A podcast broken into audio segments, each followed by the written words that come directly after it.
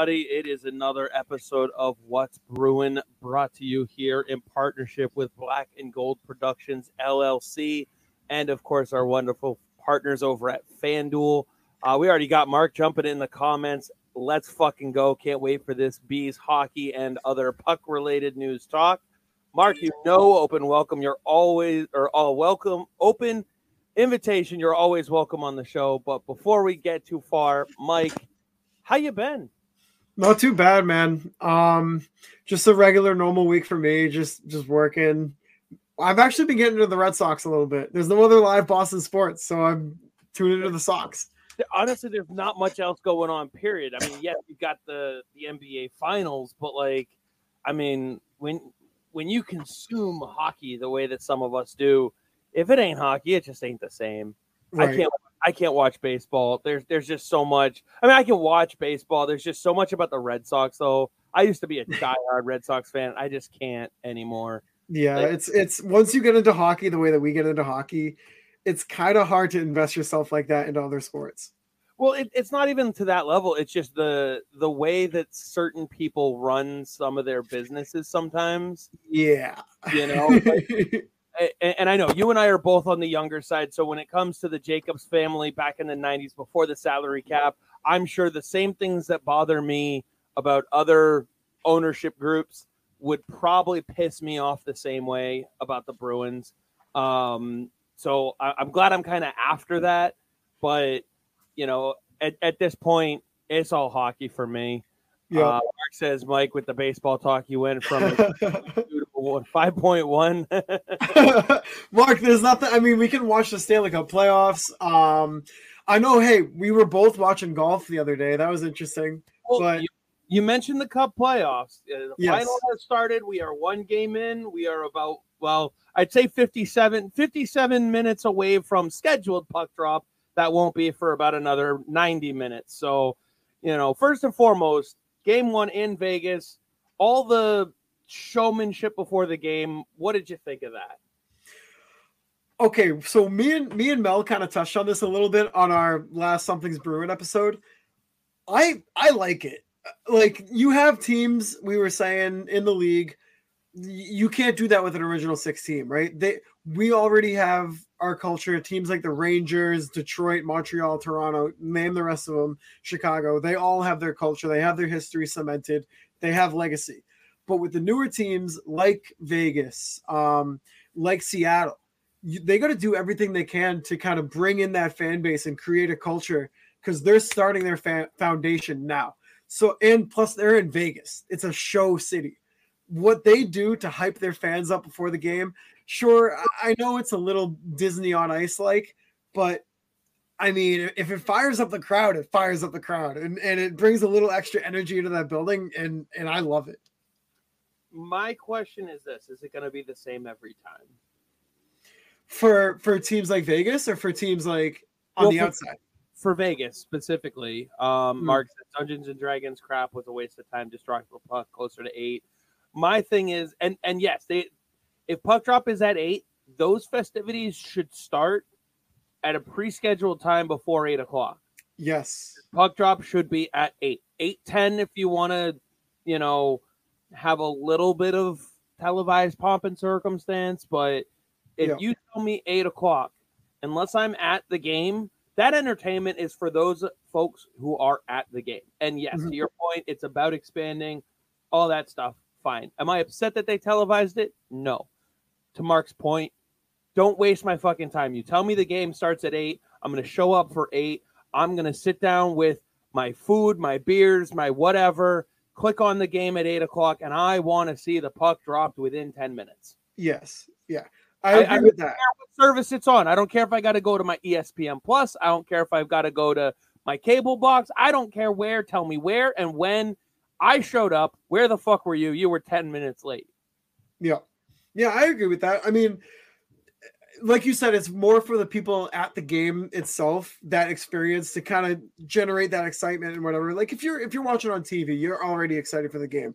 You're not gonna, you know, tune in at eight o'clock to watch the pregame show. You're tuning in at eight o'clock to watch the game. well, and to your point about the pregame show too, like th- this game was televised on TNT, truTV, uh, TBS, ESPN. Uh, there were like four or five networks that had this game televised. All right. So if the start, if this show stuff starts at seven thirty, televise it on one outlet, and then on another outlet, continue to televise the pregame show. So TNT and their crew leave them on. Fine, that's what they're known for. TNT's pregame show. Yahoo. But if the if if you turn over to truTV, then you can watch the pomp and circumstance of the Dungeons and Dragons crap, as Mark is calling it, and yeah. and that's fine. It it's you know it's kind of like the Manning simulcast with Sunday night or with uh yeah Sunday night football. You know, you run it on two different channels. If you want to watch the Manning brothers, you watch it on one. If you want to watch the, the normally scheduled programming analysis, watch it on the other we have this technology, fucking use it because yeah. we're trying to on the board ads and stuff like that. Yeah, Bettman even says is it, everybody loves, but we don't. But no, did you see his pregame interview on TNT? Who's who's pregame interview? Bettman when he was sitting next to Gretzky. No, I didn't actually. Oh, oh man! Eh, of course, they had to drop the uh, the question about Arizona. So. Oh no! oh no! It was great. It was great. So yeah, Mark's pointing out the game started at eight twenty two. Like I said, you I can't do that. I showed up at eight. They, it, it's like being twelve minutes late or twenty two minutes late, really, for the date. Come on. Yeah, you, you can't do that. You can't say a game starts at eight and then start over twenty minutes later. That's just doing a disservice to the people who actually want to watch the game. Uh, yeah, especially those who blocked off the time. And let's be real. If right. the game goes to overtime, second overtime, now they're going to sit there and be like, well, why weren't people watching it at one o'clock in the morning? Well, if the game ended at twelve thirty because you started it on time, you would have kept the viewership. Right? Yeah. Like, come on, every minute counts. Anyway, none of that's Bruins related. We can swing it around to the whole Chuck and the Panthers and all that stuff, but you know, it, it's who are you rooting for based on being a Bruins fan? You know, coming into the series, I was on Florida's side. Um, right now, I think it's really 50 50. I, I just want to see a good series. Um, obviously, if Florida wins, then us as Bruins fans, we have the benefit of saying that our team lost to the eventual Stanley Cup final winner. On the other side, Vegas has Bruce Cassidy, which is a whole thing in itself, apparently. Well, um, yeah it, the the thing is is and we've been talking about it ever since andrew came on the show what three weeks ago now yeah um, it's just a lazy take to sit so there and lazy. be like oh they should have kept cassidy because he's in the cup final now you don't watch this team enough to be able to say that if that's your argument shut the fuck up sit yeah. down that yes. you are literally spewing you know quote unquote hot radio takes that are just there for clickbait that's that's yeah. all you're doing. You're not watching. You're not paying any attention, and you want to sound intelligent with a lazy argument. Right, right. You're just you're just complaining and whining because you're trying to find an excuse to to your feelings as to why this season ended. And it's not, it has nothing to do with the Bruins letting go Bruce Cassidy. It has everything to do with Bruce Cassidy's message getting stale and people in that locker room just kind of looking for a new voice. And that happens to every single coach, to every single team. It happens. They say that coaches get hired to be fired for a reason. right. And, and uh, it's not like Bruce Cassidy was a bad coach. It's not no. like he was going to go to Vegas and have a shitty season. No. Right no one on the quote unquote other side is saying that he was a bad coach. Right. And quite frankly, if you look at what Vegas has had over the last couple seasons, they've been through DeBoer, they've been through, you know, um, who I'm trying, I can't even think of all the coaches they've been through. They've been through like a coach a year for the last three or four years. Yeah. you know, and it's like, if you look at, but if you look at all of the philosophies of the guys they've gone through, Cassidy's like the perfect mesh of all of them anyway. Yes. yes. And of course, he's going to learn from 2019 and he's going to bring that with him. So, you know, Abby says that was the first time Florida has lost since May May 10th against the Leafs. Yep. And Fish. well, the, I think I think a big part of that was their their break. I think they had over what 10 days off. Yeah. 10 yeah. days. That's which, a long time. Which sorry Mel, I didn't mean to cost you some money over there. Uh, Mark, Mark mentioned the the the FanDuel um, the the the bets and stuff, and I there was one. It was like plus tw- uh, I think it was plus twenty five hundred yeah. for a three to one Florida win. Now, obviously, anytime you're predicting an exact score, it's a long shot. Yeah. But I looked at that one and I was like, you know what? The the Panthers have defied all odds all season long. And there was nothing that made any sense on paper to any hockey mind that said that Florida would win game one. Right. But then, but then you look at it and you go, Tkachuk, Montour, and you know, name one other forward. You know what I mean? Sam Bennett. Barkov, Boom. Bennett, any ben, of those Bennett, guys. Barkov. You you can get three goals out of there like that, and then all of a sudden, you know, if they get the first one, which they very easily could have done, you know, Bobrovsky, Adin Hill. If you were to tell me one of them was going to give up five goals, I'm not putting my money on Bob. Right. Not with the way he's playing right now. If, if you were going to tell me one of those goalies was going to make a yep. desperation stick save, I would have gone Bobrovsky. Right. So, and, and, you know what? I think it was Ty Anderson who who made the point this year for this Bruins team to lose to you know the Panthers in the first round was going to take some sort of historic effort by Matt Tkachuk, and that's yep. what we've seen to this point. And anybody who's counting them out because of this first game, keep in mind what we just mentioned: ten day layoff. Yep. They just found their legs again. Like if you're trying to play some bets tonight, I, you know, going heavy on Florida would be very understandable. Mm-hmm. And and I remember when we were talking about it heading into the playoffs, which team didn't you want to face? Pittsburgh, Florida, uh, the Islanders. Oh no, don't want to face Florida. What the hell's yeah. talking about? Yeah. Hey, you know what? I told you, watch out for Bob if he got hot, and then everybody else. So hey, when you're right, you're right.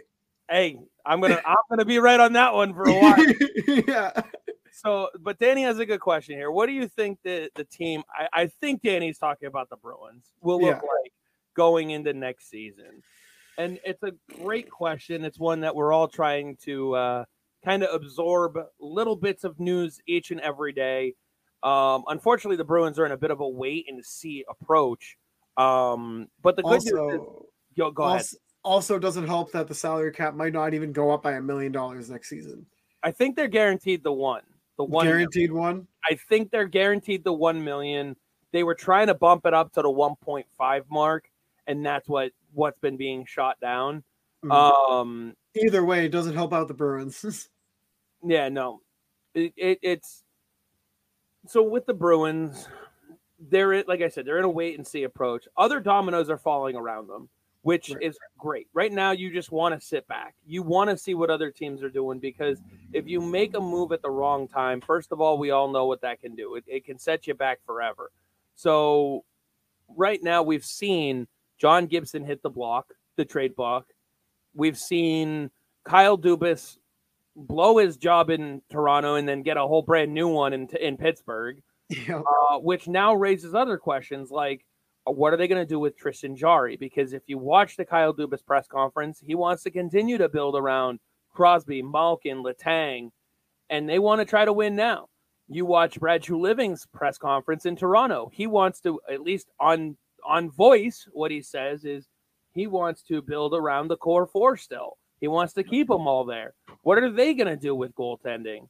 And, you know, like I said, John Gibson just hit the trade market Couldn't make sense for a team like Pittsburgh.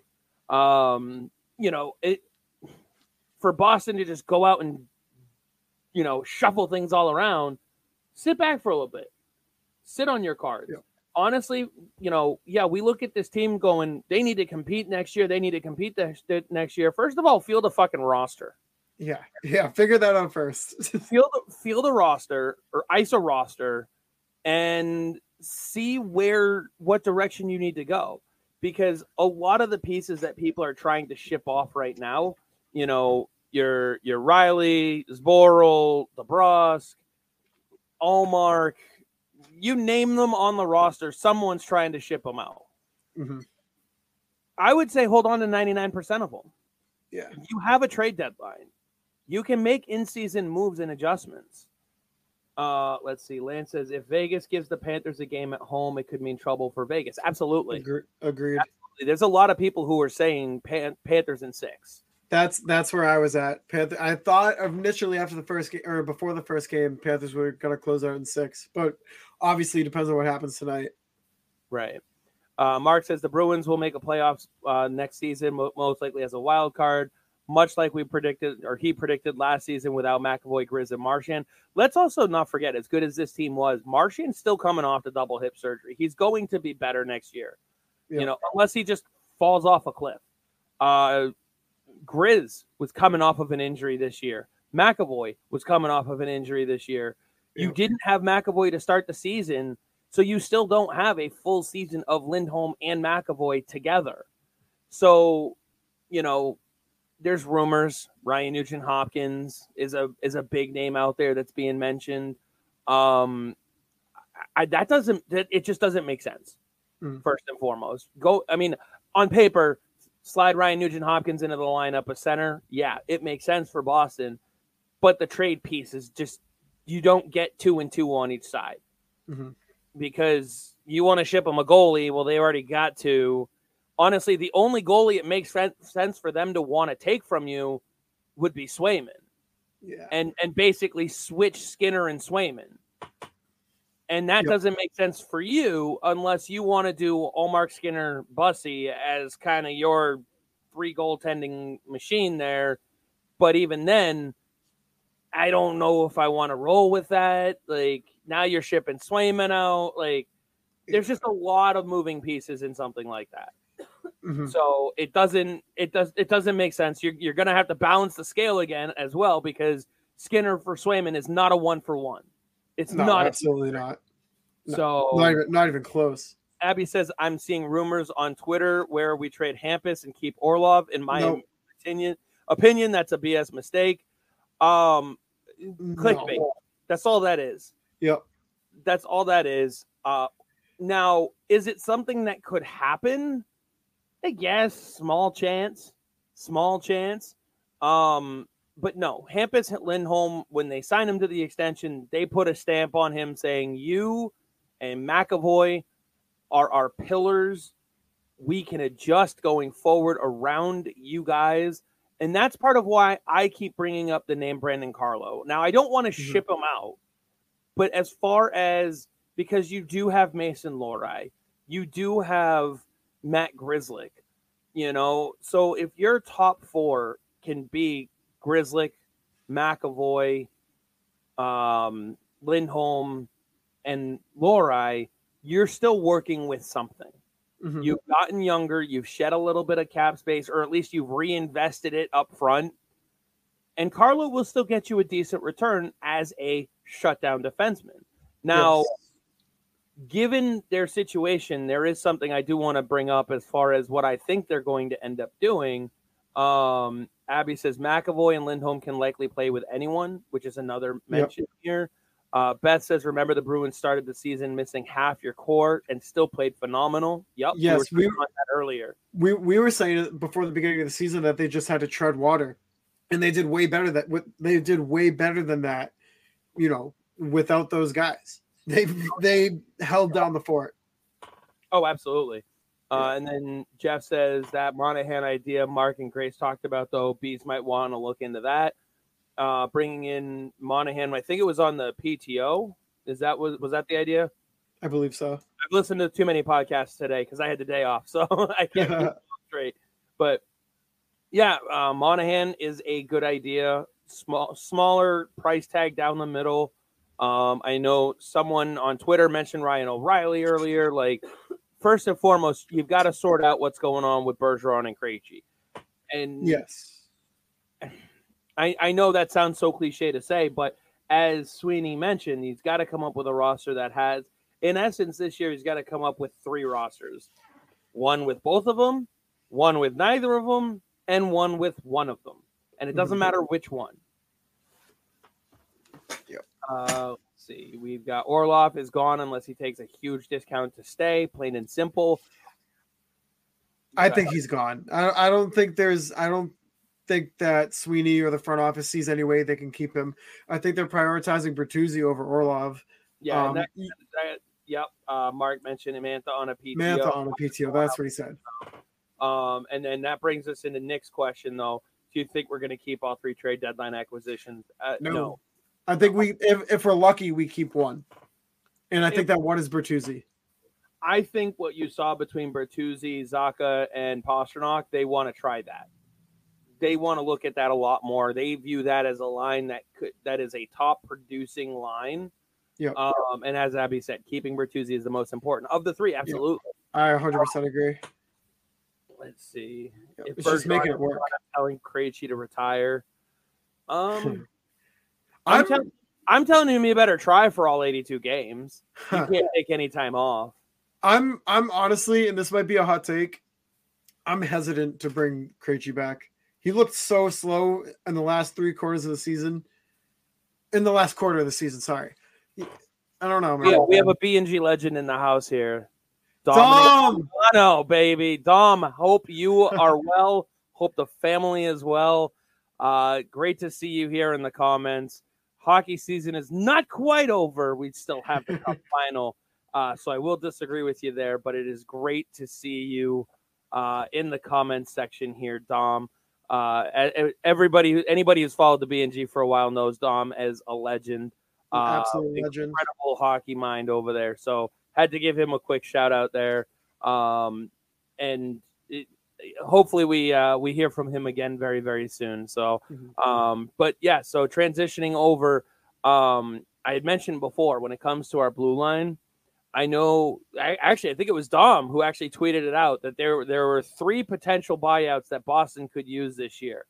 Um, the first one was on the the player that we don't talk about anymore, uh, and I think that's the only way that you can open up his contract spot. So I'm for it. Um, just get him out of here. You already released him. You already walked away from the player. So now just get rid of the contract and move on. It, it seems to be the only option at this point. Honestly, just one, just bite the bullet and do it. The second one he mentioned was Mike Reilly. Yeah. Now, one thing I want to do is I want you to think back to 2021. Mike Reilly, Brandon Carlo. That mm-hmm. was a mm-hmm. pretty good pair. Yeah. And now you have a Mike Reilly with his tail on fire who is trying to prove a point. Now, again, you don't really like what you saw from him last year when you sent him down but mm-hmm. he only went down because you didn't have room on the roster to carry him with you. Right. And you knew you could sneak him through waivers versus a guy versus half of the other guys on your your blue line. So you sat you made the sacrifice. You kind of hoped someone would take him, but they didn't. So quote unquote, you were stuck with him. Yeah. I would not be surprised if they go back to seeing what a Carlo Reilly pairing can give them because He's already on the roster. He's already got money accounted for. And right now, he slots in. Yep. Right now, it allows you to go Grzelcyk, McAvoy, Reilly, Carlo. You have an open spot on the left side, which in theory, or which could be Lohrei or Zboril, and then you have Lindholm. Yep, yep. And, and not looking at it as a one, two, three pair, just looking at it in terms of right. 20, 20, and 20 how do you divvy up 60 minutes of ice time between the three of them? Yep, yep. And and Mike Reilly, he's a serviceable defenseman. Um, he's not a bad player. Like you said, he just didn't really have a spot on this team this year with guys like Forbort kind of playing well, Clifton playing well regular season wise. Um, but if the Bruins are looking for internal solutions, you like you said, Mike Reilly's there. You, you can't get rid of him. You probably don't want to buy him out. Why not utilize him? Well, here's the thing: if you buy him out, you're basically kicking the problem down the road a couple seasons. Yes, right, you have right. a much smaller cap hit this year, a much smaller cap hit next year, and you hope percentage wise when the cap goes up in two or three years or three or four years when the money is still in the books and it goes to I think it's going to go to like 1.5 for the year three and four of the buyout. So I I get the idea of, of the buyout. I'm not against it. Mm-hmm. It, it's just you've kept them around for this long. Why? You could have bought them out before. Right. You could have released him. You could have done something with him before. So I, Mark called him a cash casualty due to his AAV. Go ahead. I was just gonna say, I think they keep they kept him around because they always knew in the back of their mind that he could be a potential option in, in this coming season. And then Dom chimes in: two of Reilly, Forbort, and Grizz are gone. I think it's the latter. I do too. For, for Forbort and Grizz, I think they're both gone. I think because Grizz actually has value that can bring you something back. Right. And like I said, Reilly Reilly's the Walmart version of Matt Grzelcyk. Right. yeah, he is. Unfortunately, actually, they're both about the same. He he might not even be Walmart version. He, he might be like Dollar Tree version. Okay, fine. Dollar That's fine. That's fine. Unfortunately, you're still spending three bucks on him the same way you're spending three on Grizz. So right, right. But the thing is, is no. But you you've had a year plus of shopping Reilly, and fucking nobody's taking him. Not a single team. And so uh, maybe you hope to waive him, but again, they didn't bite on him last year, and you need NHL bodies to put something on the ice. So yeah. uh, Dom says Grizz will get you a second round pick. Mm-hmm. That's fair. Yeah. You're not taking any cap back. I mean, you just automatically clear that money off the books. I'm, what do you? I'm curious what Dom thinks the trade value of um of Derek Forbort would be. Fifth round pick. You think a fifth? Maybe, maybe even lower. Maybe a sixth. uh, Abby says this might be a hypothetical. Might might this might be a hot take and very hypothetical. But what about bunting from the Leafs to Boston? Um, excuse me. Um, you know, he's one of those players that you just hate, but you but you love to hate him. You know what I mean? If he was on this team and he was pissing off other guys on other teams, he'd probably be a pretty popular guy here. But he also does some scummy things too that that like little little slew foots and stuff like that. That me personally, I don't I don't see that as something to get excited over. I think that's scummy. But I mean, he he brings that agitation to the lineup say like I don't know what his I don't know what his cap hit is, but if you lose a guy like Frederic or somebody like that, I mean, it's I guess maybe he could slot in down there. Um, I don't know. I, I wouldn't mind it. I'll pull it up and let you know right now. Nick yeah. jumps in and says, "I'm calling it trade now in the next two weeks." Ah, uh, when when is the draft again? Um, I, I don't think you'll see anything really major. Uh, a Bunting is a UFA right now, by the way. Mm. Last year, his cap hit was 950k. No, he was making 950k. Uh, his base salary was 1.15. So, but his AAV was 9.5, 950. I mean, shoot, what do you? on the free agent market, uh, what like I don't know, what do you think he could get? I think he'll get a hell of a lot more than we should pay for him. Yeah, yeah. Abby said also in the making is what I think of him. Maybe with less skill, the agitation level is the same, but I don't know about the skill level. Tom says you buy out Reilly, it costs you 333k this year and 1.3 million next year, and he is gone. Better than burying him. Forbort likely gets you a sixth. Mm-hmm. So I, I see the argument to buy him out. I'm not against the idea. Um, but also at a certain point, you want to be able to look the player in the eye and say, shit, or get off the pot. Right. Because if, if no, no one else has proven that they now, now is when the coaching side really needs to come out yes. and you need to see, and you need to sit them down and say, listen, we waived you. Nobody wanted you. We've been trying to give you away. No one wants you. Mm-hmm. You had a bad attitude when you went down last year to, to Providence. So what what are we we buy you out, you go nowhere. Right. You might catch on for a league minimum deal. Is that what you want to do? What's the value in that for you? Also, the NHL draft this year is June 28th. June so, 28th. So no major moves will probably be then. Yeah. Yeah. Um, now, I said this on the show uh, about a month or so ago, right? Well, was it shortly after the Bruins loss? I think it was shortly after the Bruins loss. It was like the following week. And now it keeps coming up. Mm-hmm. And you remember the comments when I first mentioned it, but Bear Force One now mentions it. Trade Marchand while you can get something decent for him. I said that, and everyone looked at me, or everyone started commenting at me that I was fucking crazy. you were you there.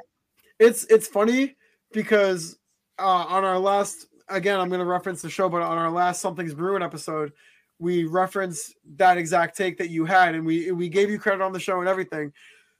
It makes sense, and the way that Mel put it into perspective on the show, he said, if you take all your fan bias out, and you and the Bruins hired somebody from the outside looking in, just neutrally looking at it, you would look at Brad Marchand coming off of an injury, his you know aging. I, I don't know exactly how old he is, but he's aging, and he's a contract that's going to get less valuable as time goes on.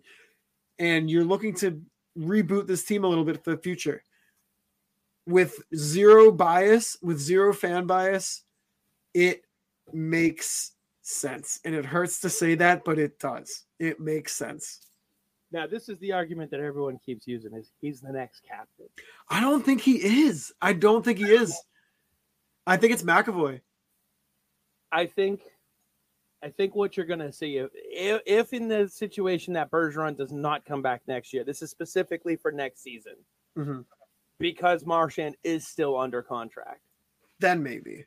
N- no, I would say this: if uh, Bergeron does not come back, you still have Marchand on the books. You're going to run with four A's. Interesting. You'll have Marchand, Pastrnak, McAvoy, and Carlo. Have the Bruins ever done that? Have they in their history? Have they ever had a, a non-captain season? I believe so. I think the year before they signed Zdeno Chara, there was no captain. I I think you're right. I think you're right on that. Yeah, I'm sure someone will let us know. I agree with Mike. It's McAvoy to lose in the next couple seasons, in my opinion. Um, yeah. Uh, I mean, that's, that's all mean, we get from Marcus. Yeah. Men of few words. Yes to what, Mark? no, I, I, think he's saying yes. It was the season before Zdeno Chara. Oh, okay. But I mean, if you look at it historically too, I mean, the Bruins just as an organization have run with defensive captains. Yeah. Bergeron is one of very few to be a forward and have the C. I can't think of another one. Uh, That's because you're only thinking of Chara and Bourque. Right, right, right. sure. That's those are the only captains you're thinking of. Yeah, yeah. I do have a young brain, so so. But it's I I see them ro- running with a rotation like that. Dom says, yeah, 1970 we're all A's through. Uh, we're all A's though. Bucyk was the de facto captain and lifted the cup. Fair. Um, which, which I think, let's just say they roll with that next season. Mm-hmm. I do think that Ber- that Marchand is the one who'd go over and get the cup. I do too. I was just gonna I was gonna ask that hypothetical. If that happened next year, who do you think? And I was also gonna say Marchand. So I guess when you're weighing it like that, if Marchand stays, I guess then it would make sense for him to get the C. I still lean towards McAvoy though being the, you know, captain of the future. I think so. Um, I know that there are some who weren't too thrilled with his uh, press conference demeanor after the loss mm-hmm. saying it wasn't very leadership like. Um, obviously, very emotional time. I'm not really going to hold that too much against him. Yeah, uh, it's also still a young, young kid. I was just gonna say that. Like you know, he still has so many experiences to go through. Like this could just be, you know, a part of his story where he gains that leadership ability and he just learns even further. Right. I, am not. I'm not willing to say the guy can't captain a team simply right. because of one emotional press conference. Yeah, very let down after the season that they had. I'm yeah. I'm willing to give the kid a break on that one. Yeah, but, one one 10 minute con- press conference definitely doesn't define his um mental ability to be a leader. We have a, a question here on uh, for Mark. Is Joe Sacco's contract up? I want a fresh face on the power play. Power play did hurt them towards the end of this season. It did. Um, where are your thoughts on adjusting that power play? Do you think it needs a coaching change? I think it needs a dynamic change. I think it was too predictable towards the end of the season. You saw, I mean, they were trying to force every single puck to Pasta almost every single time. They were just trying to get that one timer from Pasta. And, and and granted, when it worked, it worked. But when other teams know you're going to do that, then you can't be too predictable. They need more unpredictability on the power so, play. So real quick for for Bear Force One and, and Nick Dom has a great correction here. Sacco ran the penalty kill, Rude. the power play. But my question of whether or not it needs a coaching change can still stand with the correction here. Um, Brian says number one, keep 46 off point. Yes. I um, agree with that. I agree with that. You know, it, it, as long as you're not suggesting to to swap out your your 60 goal scorer for your fourth line center, um, I, I, I think changing it up in pretty much any other way might might freshen things up on that power play. Yeah. Yeah. Which which was suggested. So yeah. Um no, the the one timer is just very predictable with that group. And, and I do think working in some fresh blood and I think you saw once Bertuzzi started to get comfortable with it, you saw a little bit of the how can we find the one timer, but we're not going to rely on it yes. when he was on the ice with Zacha and Pastrnak. Yep. And that very, very much can flow into a first power play unit. Those those three guys. So the question then becomes how do they free up the money to keep Bertuzzi? And I I do like where Dom is starting. You buy out Reilly, you you knock that down. That's going to save you about what two point nine ish. About yeah, give or take. Um, you know, the question then becomes how much does Bertuzzi want to stay here? What can you get him at? There's everything from 5.5 to seven and a half has been thrown out there for him. Um, if he wants to, you know, if he wants to be here, he will take a little bit of a cut. And you know what? Don Sweeney's pulled that rabbit out of the hat plenty of times before. Plenty of times. He's capable. Look at, look at the, the Brusque Bridge deal. Look yep. at Lindholm's current contract. Look at Carlo's contract. Yep. Look at Pastrnak's contract. Look at Ullmark, five mil. I mean, oh, yeah. you could go through a handful of guys. Um, and I think I think Bertuzzi wants to stay too. I think he enjoyed the culture here. He enjoyed the team. He saw, you know, how close knit everybody was, and I think he wants to be a part of it. So I think he'd be willing to take a little bit of a cut at least. Now, real quick, back to the captain conversation. Abby throws Pastrnak's name into the mix. What do you think about that? Uh, mm, I think he's more of an assistant, to be honest with you. I think he's too. I think for a captain, you need to kind of have an all-around player. Pasta has too many giveaways, and he's not really a defensive type of forward either. You need you need you need your captain to lead both with his voice and by example. You can't have your captain be turned over the puck ten times a game. I mean, that's what happens though when he when you touch it more than almost anybody else in the league. So, uh, best you can't have just one play on the power play. Absolutely. Uh, Dom t- chimes in. Gruden is a good power play coach. He was with the New York Islanders and in juniors. The problem is this team lacks a power play quarterback. Yep, now, absolutely. isn't isn't that the style of defense that Grzelcyk and Reilly both can bring?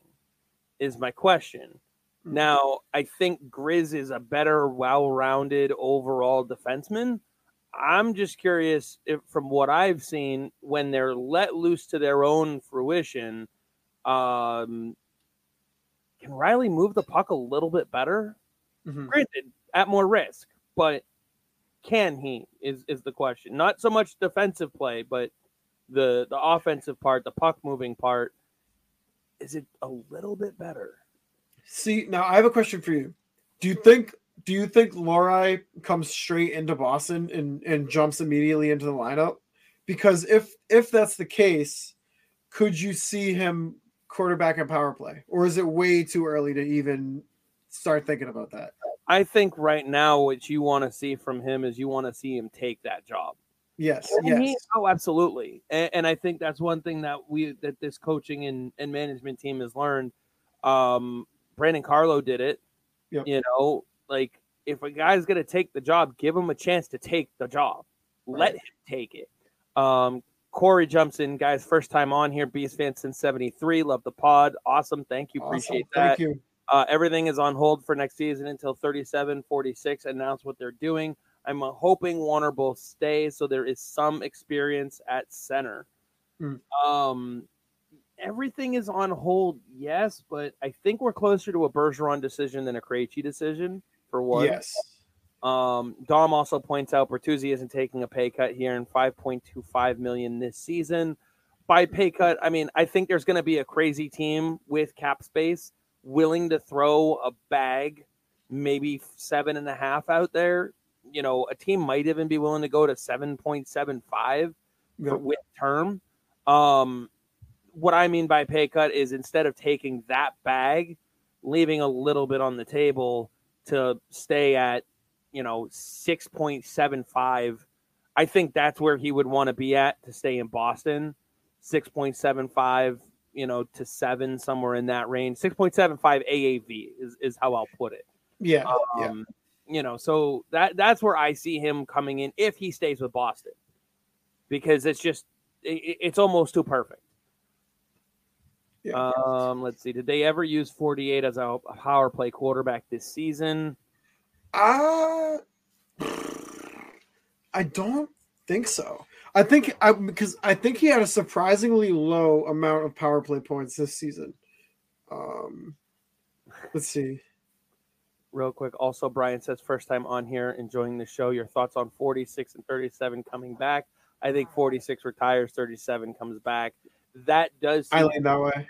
Consensus. Um, I can see them both coming back though. I think if Bergeron comes back, that really tugs at Krejci to want to come back. That's all I'm saying.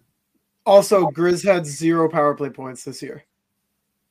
Yeah. Wow. Yeah. Yeah. Um, so definitely surprisingly low.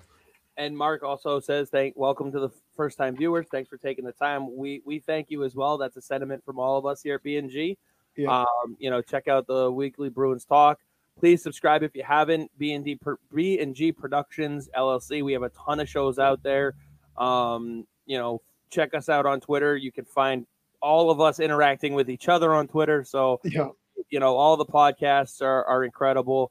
And uh, also check out our our sponsors over at fanduel.com slash Boston as well. So uh, check those guys out.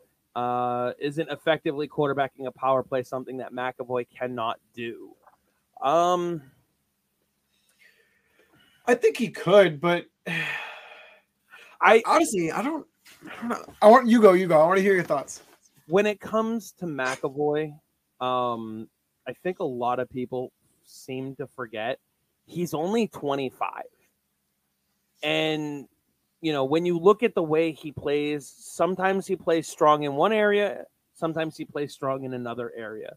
I think one thing as a 25 year old, he is still trying to effectively round out his game in an you know, Adam Fox, Adam, uh, you know, Cale Makar kind of way.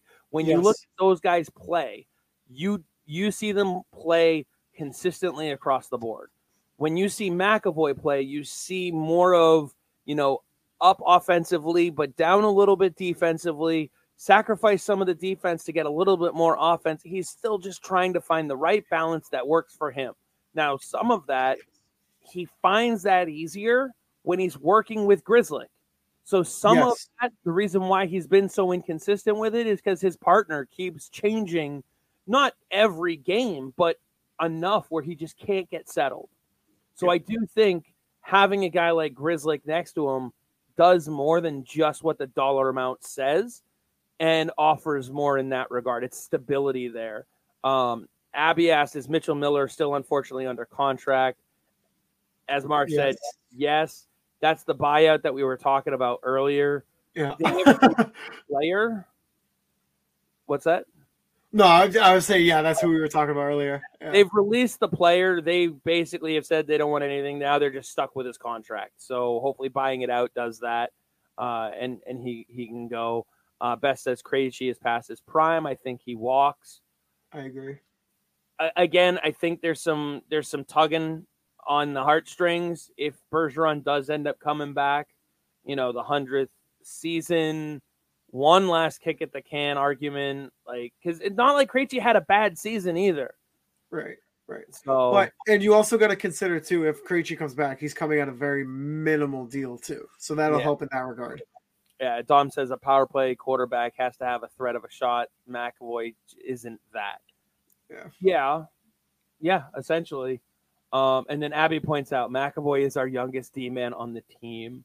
Zboril, The Zboril's 26. So you got McAvoy at 25, Lindholm 29, Carlo's 26, Grzelcyk's 29, Forbort's 31, Reilly's 29, Zboril's 26, Clifton's 28, and Orlov was 31. wow. So So, he yeah. was the youngest defenseman on the roster. Um, I mean, even Connor Carrick in Providence was older than him. Yeah. Um, Jack Ahcan is older than him.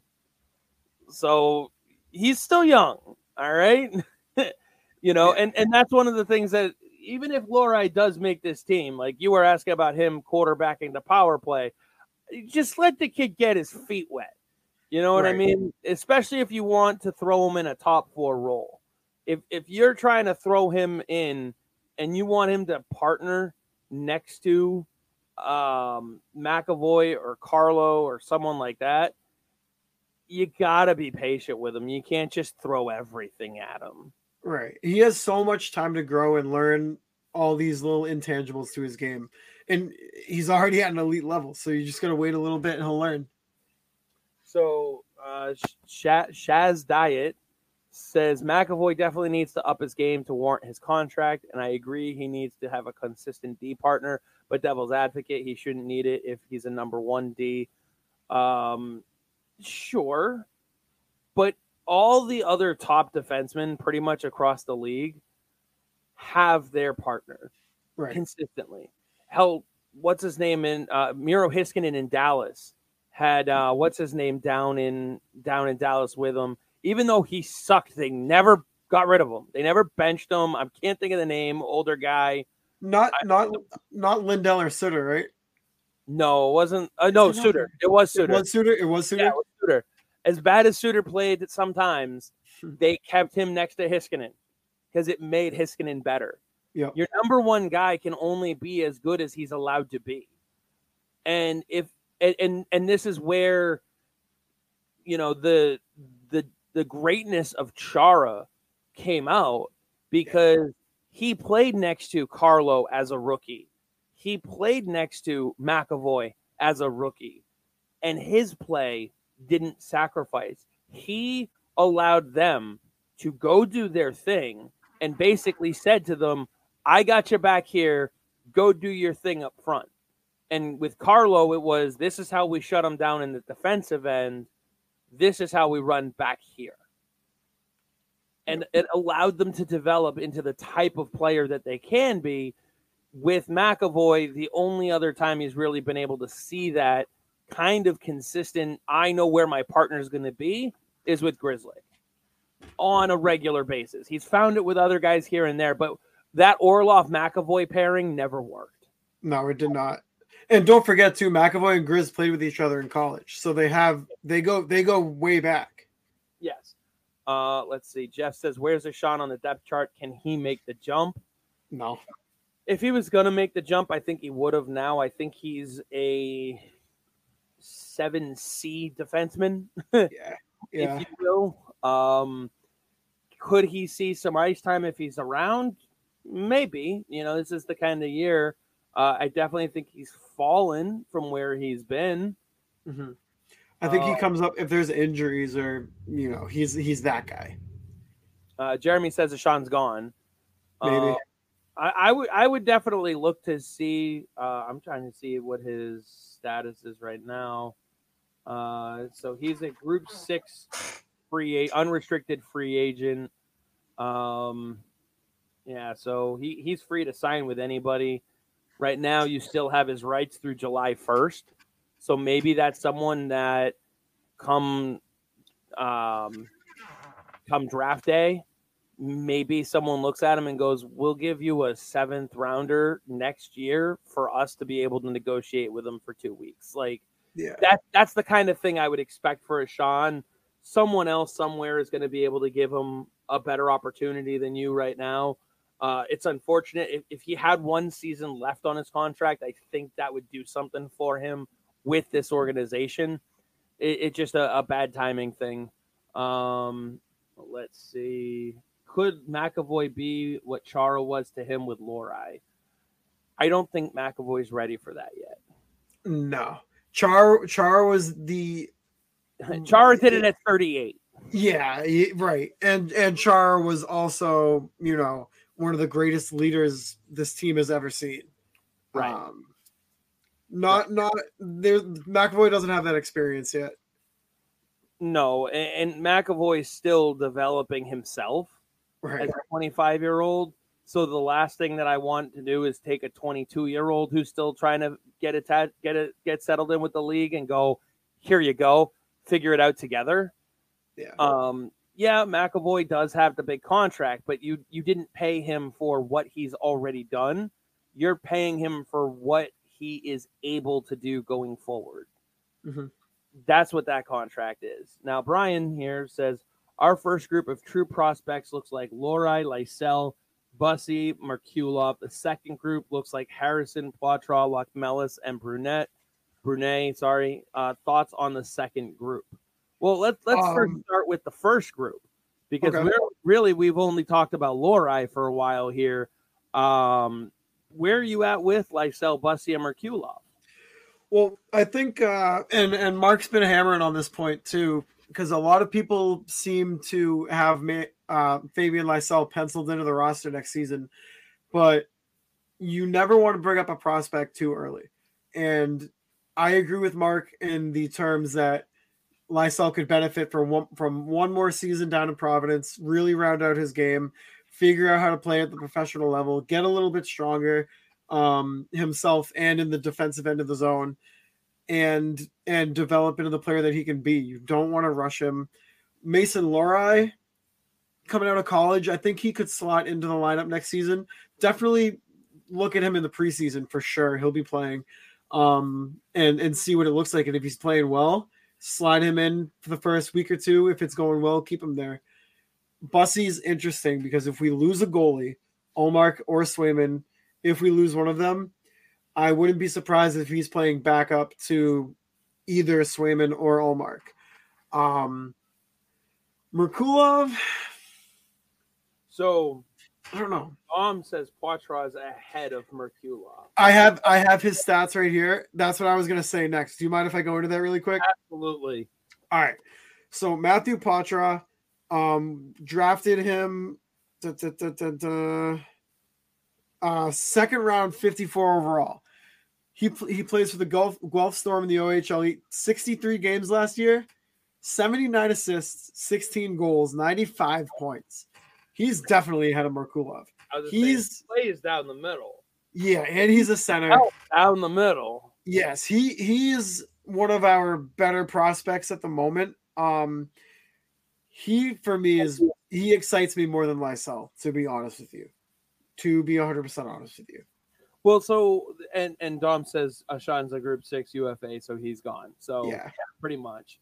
Um, and real quick, uh, Shazdai says that would be somewhat similar to Lindholm having a babysit Drysdale and Anna. Yes, good point. That's a good point. Very good comparison, and and that's the thing is I'm not sure I would have Lindholm do that again with Lohrei either, because well I think Lohrei, eh, well, I think Lindholm is better equipped to do it now than he was with Drysdale.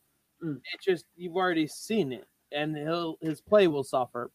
Keep yeah. Lind, uh, honestly keep the Lindholm Carlo pair together as much as you can.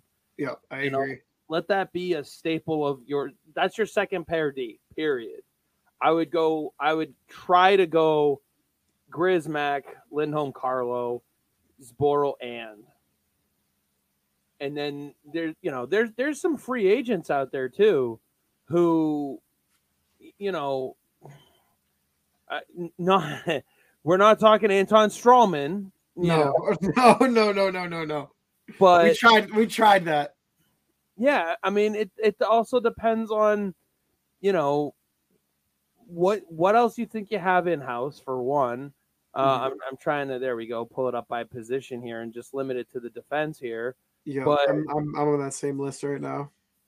You know, again, I'm not saying you're going to go out and get Jack Johnson or, or Marc Staal or, or someone like that, but if if you want to try and keep Boro on his natural left side, well, first of all, you could try to bring back Connor Clifton at a low you know 1.5 1.25 kind of rate i don't see him getting a whole hell of a lot more than he's getting right now so i would explore it.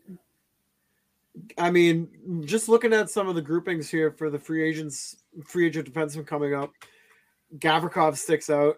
Um see though gavrikov i think is going to cost too much. he, he might he might. Ryan graves uh, Gavrikov is at 2.8 right now. With the way he w- finished and and the way he was dealt to LA, I see him not only asking for more but also getting it. Yeah, yeah. So you know, I think that, I think four is his base. I think he's making four at least, and then you know it'll be a bidding war. Yeah. Now, I, I am hesitant to throw the name out there, but mm-hmm. keep an eye on maybe a guy like Kevin Shattenkirk. I was also thinking that. Yep. Because veteran guy too. He's made some money, has connections with a guy like Lindholm, you know, could easily be co-, co-, co- you know coaxed into coming to, into the Boston area. Yep. Um, you know, especially for a winning team. We we have a relationship with Anaheim guys already. Um, you know, and, and he's yeah, he's been a 19, 20 minute kind of guy, but Last year he was a minus 20 in 75 games. So mm-hmm. I, I, think he's ready for a different type of scene. Um, I know everybody's, you know, the name that everybody's asking about too is Matt Dumba. Um, yeah. I, I, I just think he's going to be closer to the three or four mil. Yeah. I, I think Kevin Shattenkirk's the kind of guy who'd be willing to take that two range, you know, that kind of thing. Uh, mm-hmm. Oh, Appreciate the compliment, Mark. Love the knowledge in this stream tonight. Keep coming back, folks. Great way to pass this long ass off season. Yeah. We're gonna try and shorten it up for you. We're gonna try. Uh, Brian says we need a physical, nasty demon, too soft in front of the net, Gudas type. I agree with that, hundred percent. Um, you need that. Like you don't necessarily need that all all season long in the in you know regular season, but once playoffs come around, I think you saw it. I mean, you you need at least one of those kind of guys. Just get your nose dirty. Yeah, and real quick, uh, before I throw some other names out there, Corey says I saw Poitras play as a U16 AAA player. He was very impressive at that level. Was happy when the Bees drafted him. He has a high ceiling, small, very small, gifted player. Uh, Bear Force One, Locmelis could be the surprise prospect. Very underrated. True. Um, I, I, I mean, there's a lot of names on this list because let's be real no one saw Lauko doing what he did. No, no. So there's a lot. I mean, you could get a very unexpected jump from Merkulov, from Poitras, from Kuntar, even. You know, Brett Harrison could come fucking out of nowhere. You know, like you just don't know who's gonna have it click and when. And and that's the that's the beauty of it. That's the fun. That's what we love about hockey. Shaz Diet says hard pass on Gudas though. Yeah, maybe. I don't know. I mean, I mean, uh, why why would you pass on him? Um, I just I get I'm guessing it's more of a personal thing. Maybe. Um, says Locmelis is still two to three years away. Sure. Yeah. I, still, I, still a good prospect. There's some of these guys that are still a year or two away. Um, I do think one of the biggest lessons that they learned this year, though, is towards the end of the season, it's okay to work in the youth. Yep. And that they should bring in some of the youth. So some of these guys you should be looking at um, seeing if, if you can get them some time. Um, but again, you know, looking at that D corps, I, I don't see or the defensive unit, assuming Reilly's bought out, and that's that right there is also why I can see Reilly not being bought out, mm-hmm. because then you run McAvoy, with Grzelcyk, Reilly with Carlo, which they've done before, and then Zboril with Lindholm. I don't mind it. I don't mind that. It's not a terrible looking D corps. Don't get me wrong. I don't love it. Right.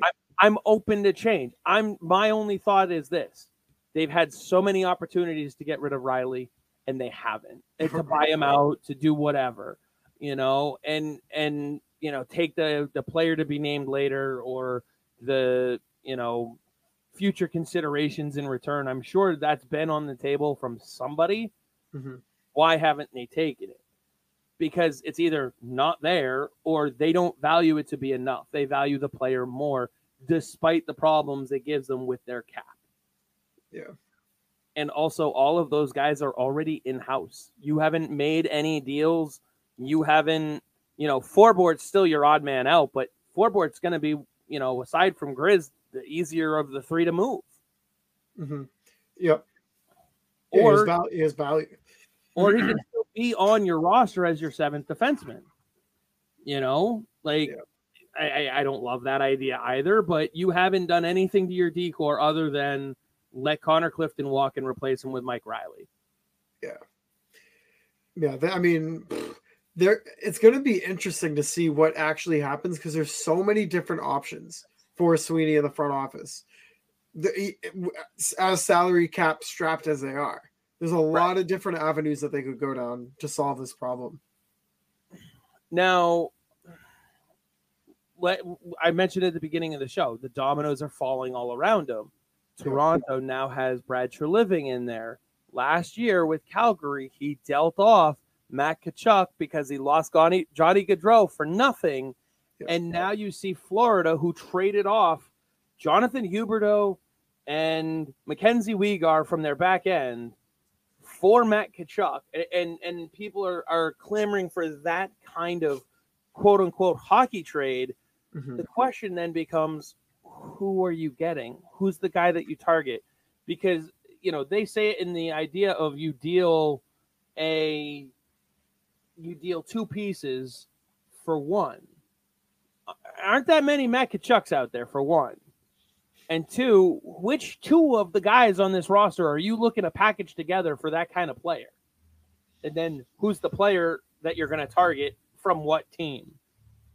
Right right? There's like you if you look at there's really not you can't you can't ship somebody off from this roster that won't hurt your depth chart either.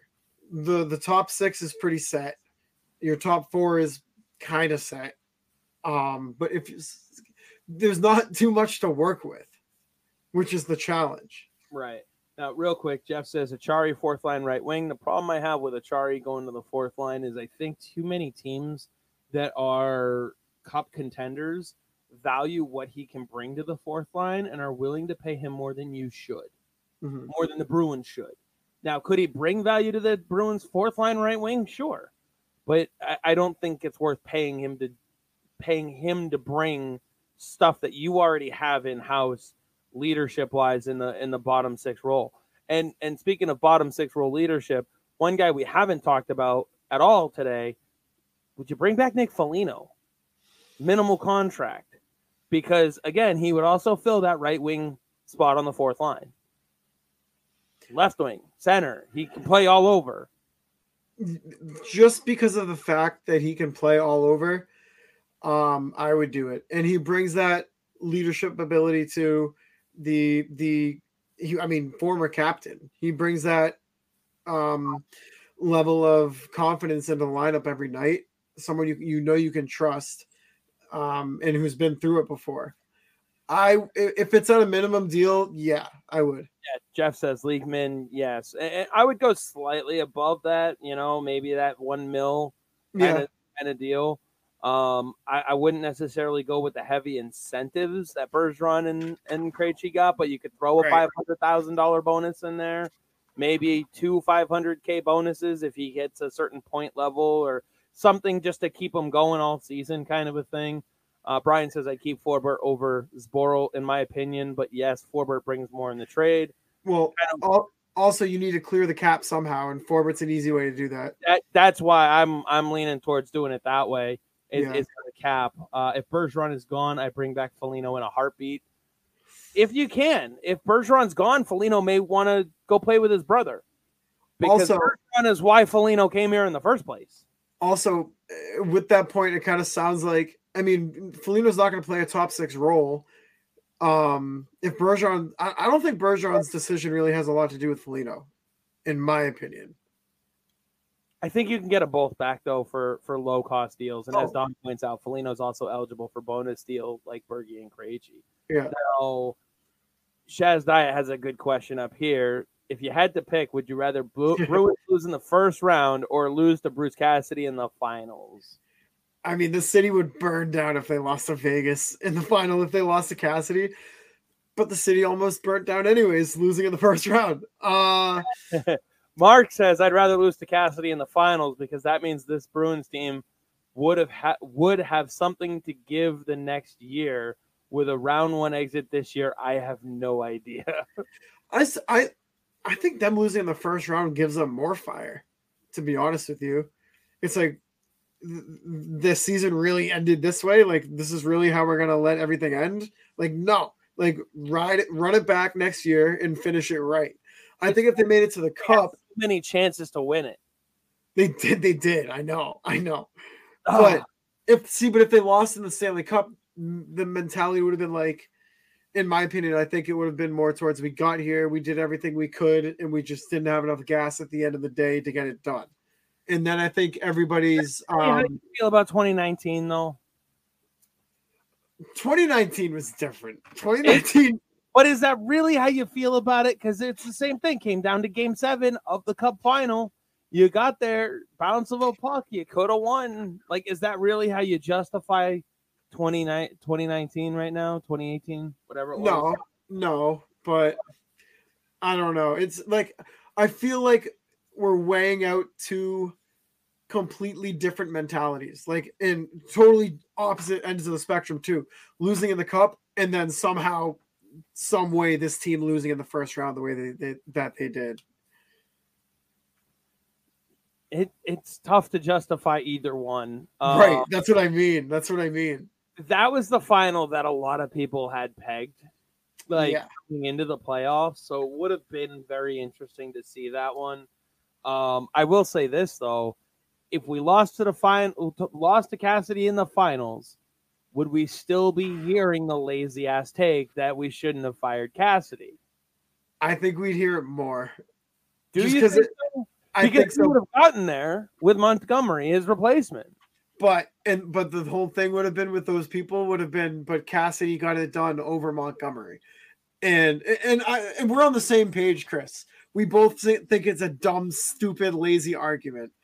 I just think in the moment losing to Cassidy in the final, I think the feelings and all the emotions would have been so raw that more people would have been in that boat than there are now. Just off of raw reaction. just but looking looking at the Vegas lineup, like that lineup is It's a good team. but when you look at it, it is superior to Boston's. You think By so? bit. By a bit, yeah. Um, real quick though, Beth says 2019 still leaves a bad taste in the mouth after losing game seven at home. Yeah. Uh, I think them that them losing in the first round and Cassidy making it to the finals should give them fuel to get it done. Given the narrative of them quote choosing the players over the quote coach unquote and then the choke. If Cassidy wins, the narrative will never stop. Never. It hasn't stopped, it, and it so yeah, Jeff.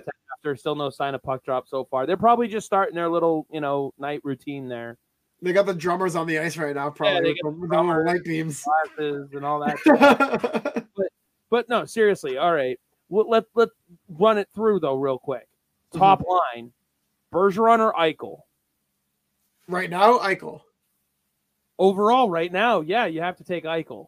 Yeah, Pastrnak or Mark Stone. Pasa. As a goal scorer, absolutely. As a well-rounded two-way player, though, I'll take Stone. Yeah. Marchand or Marchessault. And that right there is where I balance out the Stone and Pastrnak because now you've got Eichel, Stone, and Marchessault versus Marchand Bergeron, or not even. Uh, you've got you had you had DeBrusk on the right wing. Yeah. You had DeBrusk, Bergeron, Marchand. I mean, the way Marchessault is going right now, it's, it's hard Oh, yeah. to it's hard not to pick Marchessault. Yeah, but that's how Marchessault is. Right, right. All right, I guess right now, yeah, Marchessault. You know, and then you've got Reilly Smith, Nick Roy, Chandler Stephenson, William Stevenson. Carrier, Keegan Kolesar. Like this team is deep. Ivan Barbashev. Yep. They're benching Phil Kessel. Right, right, right. Keep that in mind. They're benching Phil Kessel. And then their Yeah. D corps. They're then their D corps. You have Mar uh you have um Pietrangelo. no for for Boston, you have McAvoy, Oh. you have McAvoy, Carlo, Lindholm, Grizzly, Pietrangelo, Martinez, Theodore, McNabb. Fuck, that's a good top four. I mean, okay, let let's redo that. McAvoy, Lindholm, Carlo, Pietrangelo, uh, Martinez, Theodore. I would take Boston's top three over Vegas's top three. Are you nuts? Yes. I mean, Listen, long term, I'm with you because you've got a 33 year old Pietrangelo, 35 year old Martinez. Theodore's only 27. Yeah. But long term, I'm with you. But McAvoy or Pietrangelo, well, Pietrangelo right now, Carlo or Martinez, Martinez, Lindholm or Theodore, Lindholm. maybe, Yeah, that's Maybe. close. maybe. All right. Still, two thirds are clearly in one favor. but the goalies, though, I, I mean, considering the fact that they've used five of them, right? they're still on their third one. I mean, but it hasn't mattered. It hasn't mattered. Uh, Bear Force One says the bottom line was playing injured players like Omar, uh, uh like Omar, Lindholm, Krejci, and Bergeron was a bad idea. They played better with in with the injured Krejci and Bergeron. Um, let's see. They do. I'm not sure. Oh, probably, oh, probably the- say Vegas. uh, yeah, the Vegas stuff. Vegas. Oh yeah, they have the they didn't have when Cassidy was here. That's exactly it. Yeah. Uh, I want the misfits narratives to stop. I don't think very many people are calling them their misfits anymore. I do I- think the narrative is coming to an end. I know Biz still calls them the Misfits, and every time he says it, I'm like, "Come on, man!" It's like like Shaz is saying have right now, new material. He doesn't have Right. new material, so Yeah, you know he he's almost as bad as PK Subban. you think so? Oh, he annoys the hell out of me. He he over he tries to overdo it. he does sometimes. uh, seeing Reilly Smith lift the cup will be will sting a bit. You know what though? That poor guy's deserved it. Yeah, He didn't do anything wrong around here, and he got shipped out. I mean, I don't know. He he he's not undeserving. right, right. Uh, Vegas has been healthy the entire playoffs. Mm-hmm. Reporters have been calling him that. It's ridiculous. I haven't heard too much of it, but I, I, don't know. I, I'm sure some still are. They they like their narratives when they find them. So, um, I'm just I'm I'm just trying to look around at some of the other teams though that like who has a player that you could even see being dealt in that Matt kind of way. Aside from the fact that Matt Tkachuk wanted out of Calgary, let's let's not forget that factor. But just who has one that makes you sit there and go, him? We would we would want to move pillars of the earth to get him. Connor Like- no, in, in all reality, um and we're completely playing like fantasy hockey right now, right? Essentially, yeah. I- I- But but here's the thing though, like you can't just be like, oh, Connor McDavid. Right, right, right, right. You He's know? off the he's not moving. He's, not moving. Leon Draisaitl, he's not moving. Right. Name someone that you can feasibly say from the team that they are on right now. Yeah, I could see them moving him. Like you're not going to see MacKinnon get moved. You know, you're not going to see Robertson get moved. Right. Quinton Byfield. Like maybe, okay, but he's not that type of guy yet. What about somebody from Vancouver, like a like a Boeser or a Pettersson, Um, some so, team like that. That's kind of on the Pettersson with one year left before restricted free agency and has a contract currently of seven point three million dollars. No, is that the guy that's going to blow you away? Like but, JT Miller has the contract, but he doesn't pack the bang. What about Barzal? Barzal's an interesting one. Yeah. I just don't know if they're gonna part with him. I don't I don't think they would, but but in our fantasy hockey hypotheticals here, I I think that's I at least semi realistic.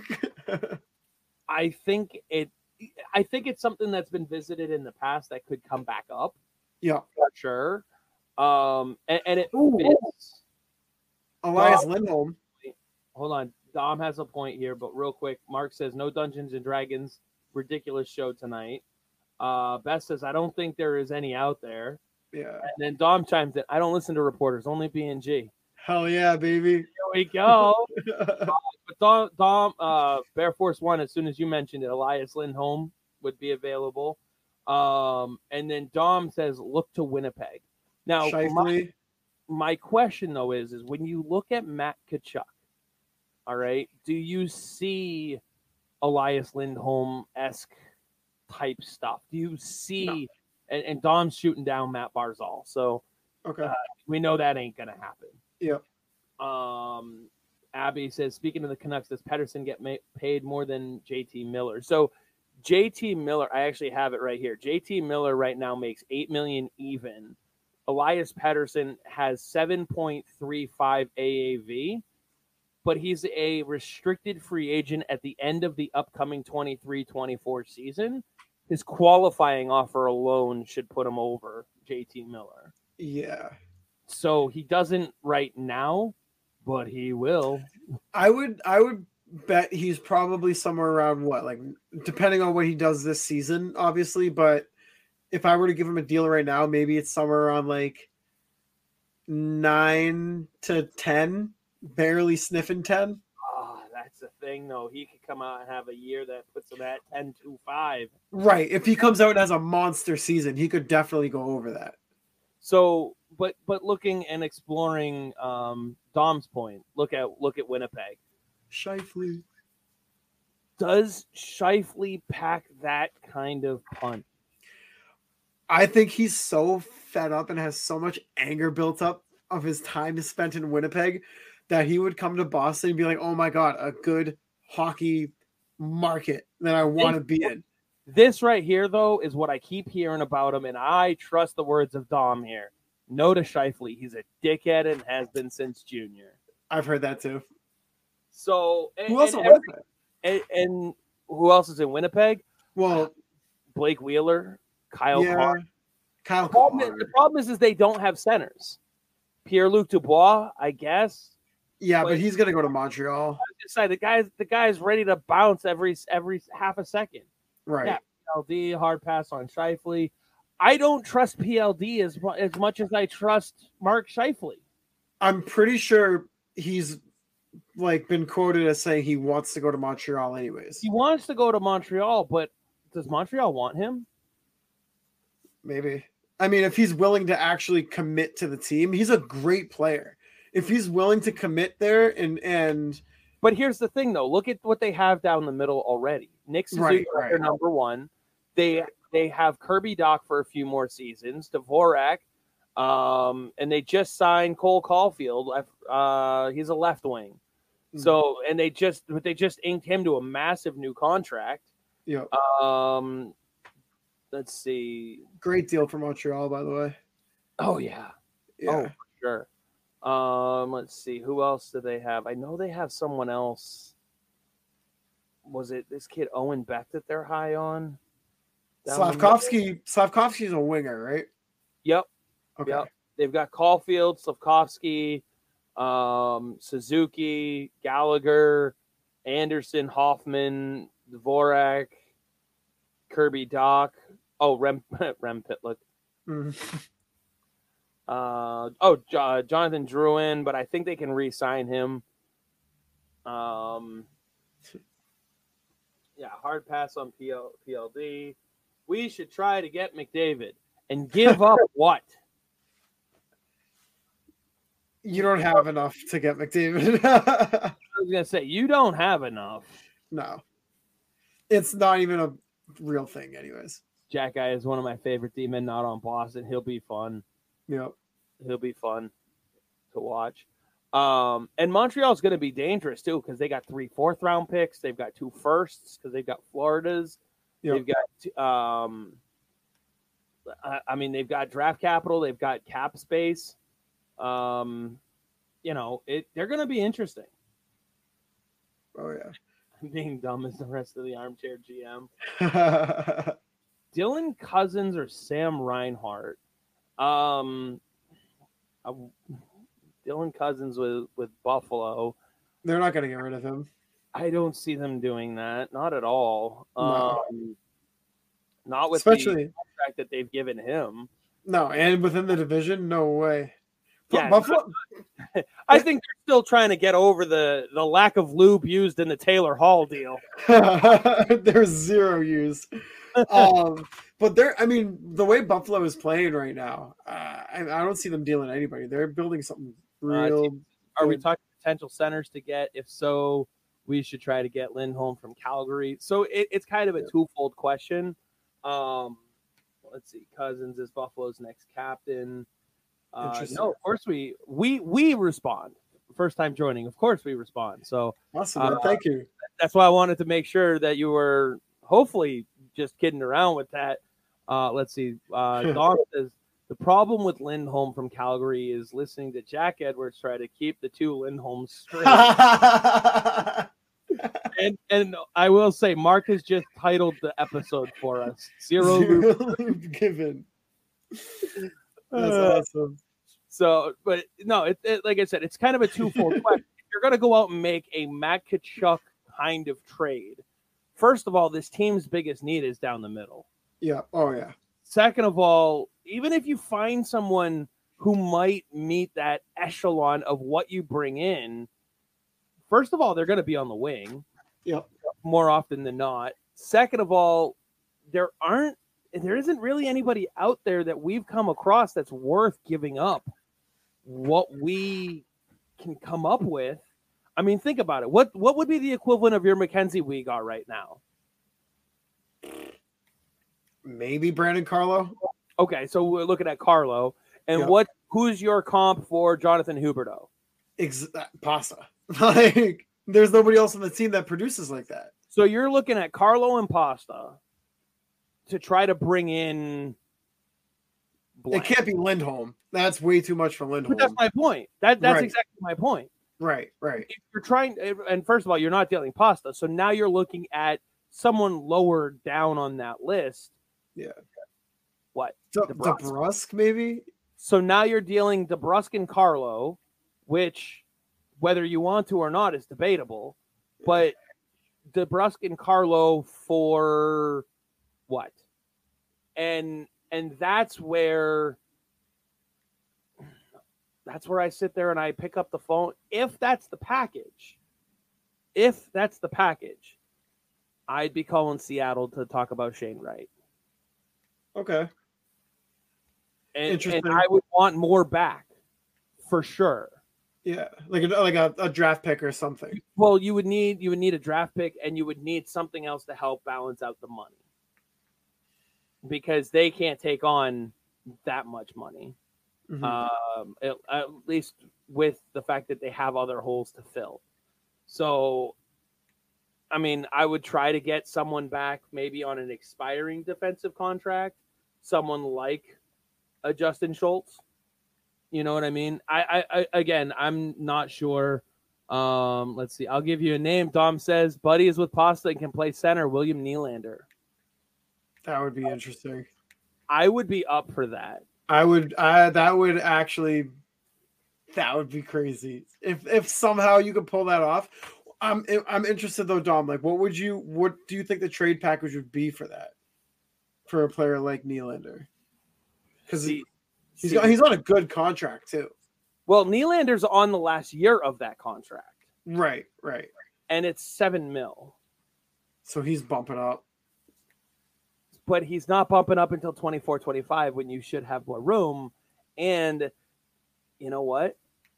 Toronto does need a goaltender. They do. Oh my And god. One. Can you imagine? Can you imagine? Mm. That that gives me the, that gives me the tingles. Ah, they do need a goaltender. And you know what? Ah, I I can't I can't say that I wouldn't talk to them about a deal surrounding Nylander and Ullmark. that oh my god. Dom, you genius. Right there, Bear Force One says it too. Ullmark for Yep. Nylander. It can't be straight up. It can't be. And and Dom says starts with Carlo. okay. I agree with that. I do I do agree with that. Carlo, Ullmark, Nylander in a fifth, In a fourth, Carlo and with Carlo and our Ullmark is it's going to be too much money for them to take on. You got to take hmm. something back. So you might be looking at. Problem is, is what are they willing to give you? That's currently on their roster. Problem is, is let's see. Yes, Nylander played center in the NHL. Sweeney won't deal a goaltender in the division. But what if it's for Nylander? No, Mark, I don't know if he would or wouldn't. I don't. I know. especially with we, we we just had the injuries to Rask, and Ullmark just got hurt himself. And I'm not saying that they know they'd be trading damaged goods, but knowing that Rask was not what he thought he would be coming back, Mhm. if you can land Nylander in in terms of getting rid of a potentially injured goaltender who's not going to play to the same level that he did for you. No way. Like, Also, Chris, to your point of them having to send back somebody, you know, to make the money work, Calle Jarnkrok, 2.1 mil I center. think Yeah, 2.1 Oh, mil wait. center signed until he's a winger. It says right here he plays center He probably Yeah, on, uh, on uh Spotrac. Let's see. Uh, Abby says, "Don't they have modified no trade clauses?" Yes. Um, Jarnkrok's is ten, and Nylander's is ten. Um, I have, uh, Brandon Carlo has no trade protection. Yep. Oh no, he has a, a no trade clause through 23 24 and 24 25 his 10 team kicks in uh it it kicks in going into uh the the following season. I believe if i'm reading that right i'm going to grab Mhm. the details here. That was his last contract so 23 24 is when his no modified no trade clause co- kicks in. Uh, for 23 and 24 it's 10 teams. Then it goes to 8 and then it goes to 3 so now would be the time to to move on from him. Yeah. Uh, there's no way Toronto trades Nylander in division and no way Boston trades Ullmark to division. It Things are just works. things are gonna get crazy. Yeah. It works for Uh, both teams. And I know it's a crazy suggestion, but And and here's the thing though, you're also you're not dealing with Kyle Dubas anymore. You're dealing with Brad Treliving. exactly. Who you just saw last year make an insane deal in the first place. Exactly. Uh, let's see. The boys from Only Bruins Pod said something interesting. Can Frederic be a Matt Boldy light type player? don't know Min- if he is, Minnesota, though. Definitely another interesting one Mhm. because a guy like Matt Matt Boldy does come up. Um, I I don't think he's got quite that ceiling. Maybe again we were joking Dollar Tree version. Um, but they they have some Um, you know, a guy like Hartman, final year of his deal, can play center. He Yep. may become getting pushed out because of um, of Marco Rossi pushing his way up. Yep. Let's see. Gugu says, any thought on Lucic coming back as the 17th forward, playing minimal games? Absolutely not. Yeah, I don't think so. It would be fun, but not smart. It, it, mm, I, I don't even know how fun it would be. Uh, just go to a Lucic return. Come on. What about Ullmark Grizz for Nylander plus a small ad? I wouldn't mind that. They, I wouldn't mind that at all. Yeah. Um, again, looking at Toronto though, what else? I mean, I wouldn't be against Jarnkrok. Yeah, I think Jarnkrok would be the guy. I, I think that would be a, a a good ad. I also wouldn't be against Jake McCabe. Right. Yeah, I was going to mention him as well. I think he's at four mil for the next two seasons. Yep. Three seasons.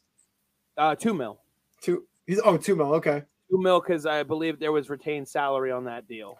that's right. That's right. Yep, you're right.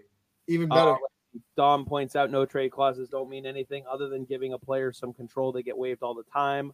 I believe the last player to not waive was Mats Sundin in, I believe he means 1983. In 1883.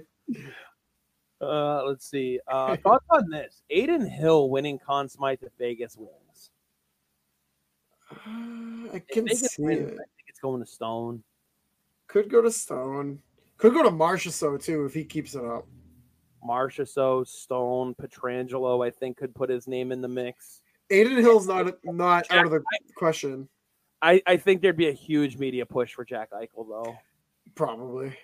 Yeah. That- That's the thing. Uh, this offseason is going to be a headache. Yeah. Only if you listen to the wrong people. No, Yeah. Lucic. yeah. uh, Karlsson, William Karlsson could be another one. True. Actually, Karlsson wouldn't be a bad person to try to pull out of Vegas either. Mhm. Um, I'm actually gonna go pull up his contract real quick and see because he's he's playing third line over there. if I, Uh, I might be wrong, but I think it's around six or six and a half. five point nine for the next four seasons. Okay. Oh, That's not bad at all. okay. Okay, Dom meant 1883. Oh. Uh, all right. Here's a good question: Is Vegas keeping Hill, and if so, what is he making next season? I think the real question is what's he going to make next season, and then let's pencil him into a lineup. yeah. They might keep him. Uh, They'll, they'll actually probably keep him, but I don't. I don't know what his value would be. To be honest with you. So right now they have only Logan Thompson signed for next season. He'll be 26 years old. He'll have next year and the year after. Uh, Robin Lehner is on LTIR right now. I don't see that changing for next season. Nope. Um, and then you have Brossoit, Hill, and Jonathan Quick. I've actually heard Jonathan Quick to the Rangers to back up Shesterkin as a potential Interesting. Interesting. Would be very interesting. I would be up for seeing that. Yeah. Um, I don't know if that is how much validity that has to it. Mhm. Um, I would, I would, if I'm quick, I would sign up for that one. oh yeah, in a heartbeat. It's a good spot for him to be in. Let's see. Uh, let's remember Kessel can win a third cup. Yeah, and and you know what? Good for him. Yep. He hasn't done anything wrong. Uh, let's see. My thoughts on Sway signs a bridge deal, knowing the cap will jump. Bergeron back for minimum. Krejci comes back as deadline acquisition. Uh, I I don't know.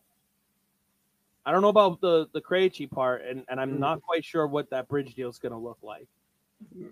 I don't think you're going to get a one year bridge deal out of Swayman. I think it'll be two if it's a bridge. At minimum, two. Yeah. Uh, same with Quick. Yep, Quick would be getting his third cup. Nope, Kessel hasn't played, but he would still get a ring. Um, apparently, we're we're missing a good game right now, but Mhm. you know what? I'm I'm more intrigued as to to who the who Boston could try and make a swing for Yeah. right now. Um, and it and it's interesting too because Car- uh, Karlsson has a ten team no trade list too, but he signed five point nine through let's see, age 34. Oh, and yes, Dom. Welcome back to Mike Babcock. Yeah, interesting. A Columbus of all teams. Johnny Gaudreau has to be so angry. oh, how thrilled do you think Patrick Laine is going to be? Oh my god, I, I don't understand. Like, why Mike Babcock? Why? It makes no sense. I, I don't know, but you know what?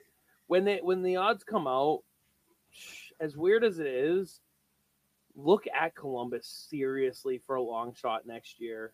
Mm because if they can stay healthy, they they need they need to stay healthy, but they'll get Werenski back. You know, Merzlikins is a solid goaltender. Tarasov is good.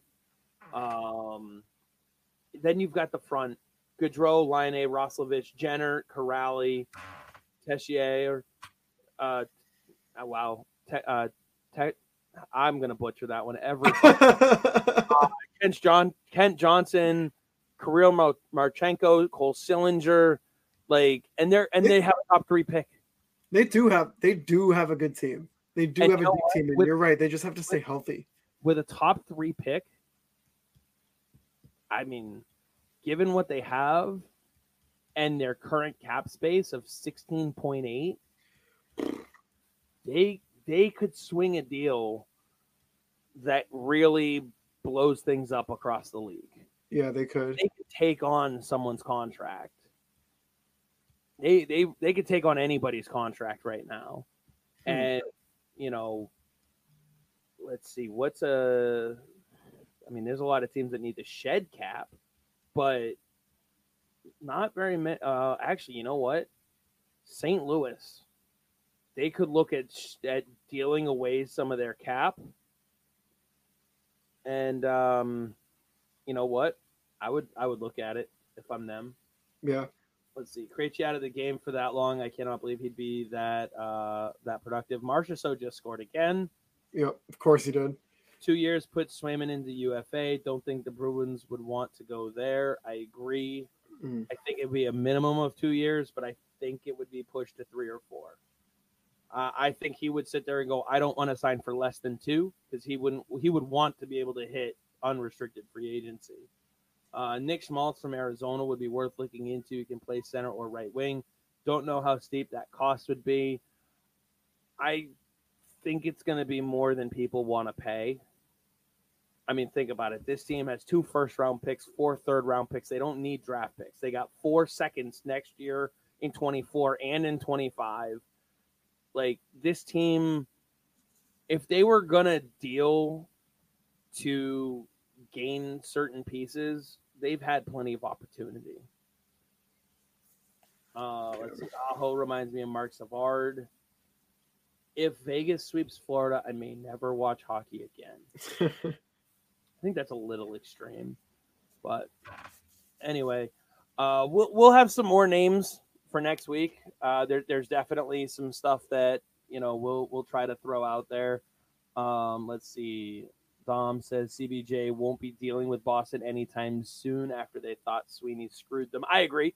I don't think yep. Boston is a target that they'll be looking at. Um, yep. I, I do think they're they're gonna they're probably gonna be on a no trade list for the team, um, based on how how they feel Boston did them dirty. Um, but you know what? I I do think that uh, Jarmo has to get over that because uh, until the deal's submitted, there is no deal. Right. And, and we saw the same thing, same type of thing happen supposedly between LA and Arizona. Now, if LA and Arizona pulled off that deal, I think LA's in a way better position because they have Vejmelka and they have Chychrun. Yeah. But anyway, uh, we we can start to wrap this up here because the game is on.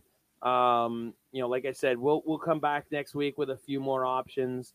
Um, you know, some some potential trade options there. Again, realistic ones, if you will. I mean, I do think Schmaltz is someone that, you know, if you really get into the nitty gritties, you could probably make work with a Carlo DeBrusk, Carlo plus kind of deal. The question is, is would Arizona and why?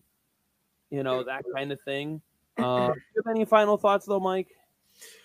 Uh, we workshopped a lot of trade options, but I don't know. Um, it was a good, good little off-season show. We'll preview into what could happen in you know the coming weeks up leading up to the draft and at the draft itself. Um, but I mean, my only thought is that I'm about to go watch this game right now and and get back into watching some hockey. So I, I think next week we should play a, a bit of a game called Would You Do This Deal? Yes, that sounds fun. so we'll, we'll have to come up with some some options, some big fish options, get get big name guys, and uh, some some lower end ones. Maybe try to replenish the draft pool, and we'll just be a, a big game of Would you do this deal next yeah. week? We we should each come up with like five separate deals, and then we'll just rattle them off. Oh yeah, if if not five, we probably got more. But, yeah, oh yeah. also, for all the listeners out there, we want you to bring yours to the table. Yeah, because we'll come we'll come up with them. The thing is, is Mike and I do this because we could do this all day. Correct. We want to know what deals you guys can think of that might work. And I also like the idea of asking where you came up with the deal. Why do you think it would work?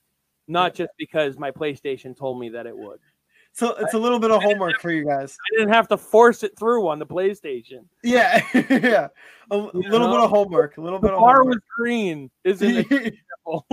yeah, the value the value bar was higher than the other. yeah, so, so it'll take a little bit of work, but I, I think we can have some fun with it. Uh, as, as Mark said, thanks to, to everyone who jumped out tonight to to join. Hopefully, we will get some guests on in the next couple weeks as well some potential big news coming up. Um, I know Mike, you have uh, some big news here for for BNG followers as well. You yep. uh, you you have another show coming out. You're already doing two. Now you're doing a third. I know, yeah. Me and uh me and Chris Davis, uh, we're both hosting this new hockey podcast on the BNG network called uh Drop the Mitts we should be recording the first episode this coming week. Um, me and Chris are still trying to work that out. Either Thursday or Friday night we'll record, and then should drop the following day. So I'm excited to get into that. I'm excited to bring that to you guys. Um, and if you don't know Chris, um, you can look him up right now on Twitter. Give him a follow. Um, let's see here. His Twitter is Shaz Diet says I'm ready to put my G- GM hat on. Let's. uh, for it. Chris's Twitter is Chris J Davis eleven. So saw him a follow up on Twitter, and um, yeah, that'll be a new weekly show on the BNG network, and I'm super excited about it. And uh, like I said, a couple other new things that may be uh, coming your way from the BNG Productions. So give them a follow, and of course, as I mentioned, our partners over at FanDuel.com can't thank them enough for everything they help us be able to bring to you guys. So uh, for us here I think that's it for tonight. I know normally we go about another 15, 20 minutes, but we got some hockey to watch. Final thought? Yeah, just one more thing. So I just want to plug this real quick. So if you're if you're you know missing hockey a little bit, uh, my co-host for the Something's Brewing podcast, um, also on the BNG network. Uh, we're on all listening platforms at Something's Brewing uh, we play EASHL on Thursday nights and we get everybody together. It's a live stream. Uh, you get in the comments, we'll talk hockey, kind of similar to what we're doing now. Um, but we got live, you know, NHL 23 hockey on TV that everybody can come watch as well. So that's always a good time. It's hockey, but it's not. Right. Yes. yeah. Fantasy. Eh, there we yeah right now bring those fantasy trades too so yeah, uh, yeah. but again thanks everybody for jumping in the in the comments here and um, we appreciate it. Looking forward to next week. Uh, so much fun on the EC EASHL. Um, hopefully, I'll be able to join you guys. And like I said, couple hopefully some new things dropping from BNG in in the next couple weeks as well. So keep your eyes out for all that. And uh, we'll see everybody again next week, seven o'clock on Monday. Peace. Go bees. Go bees.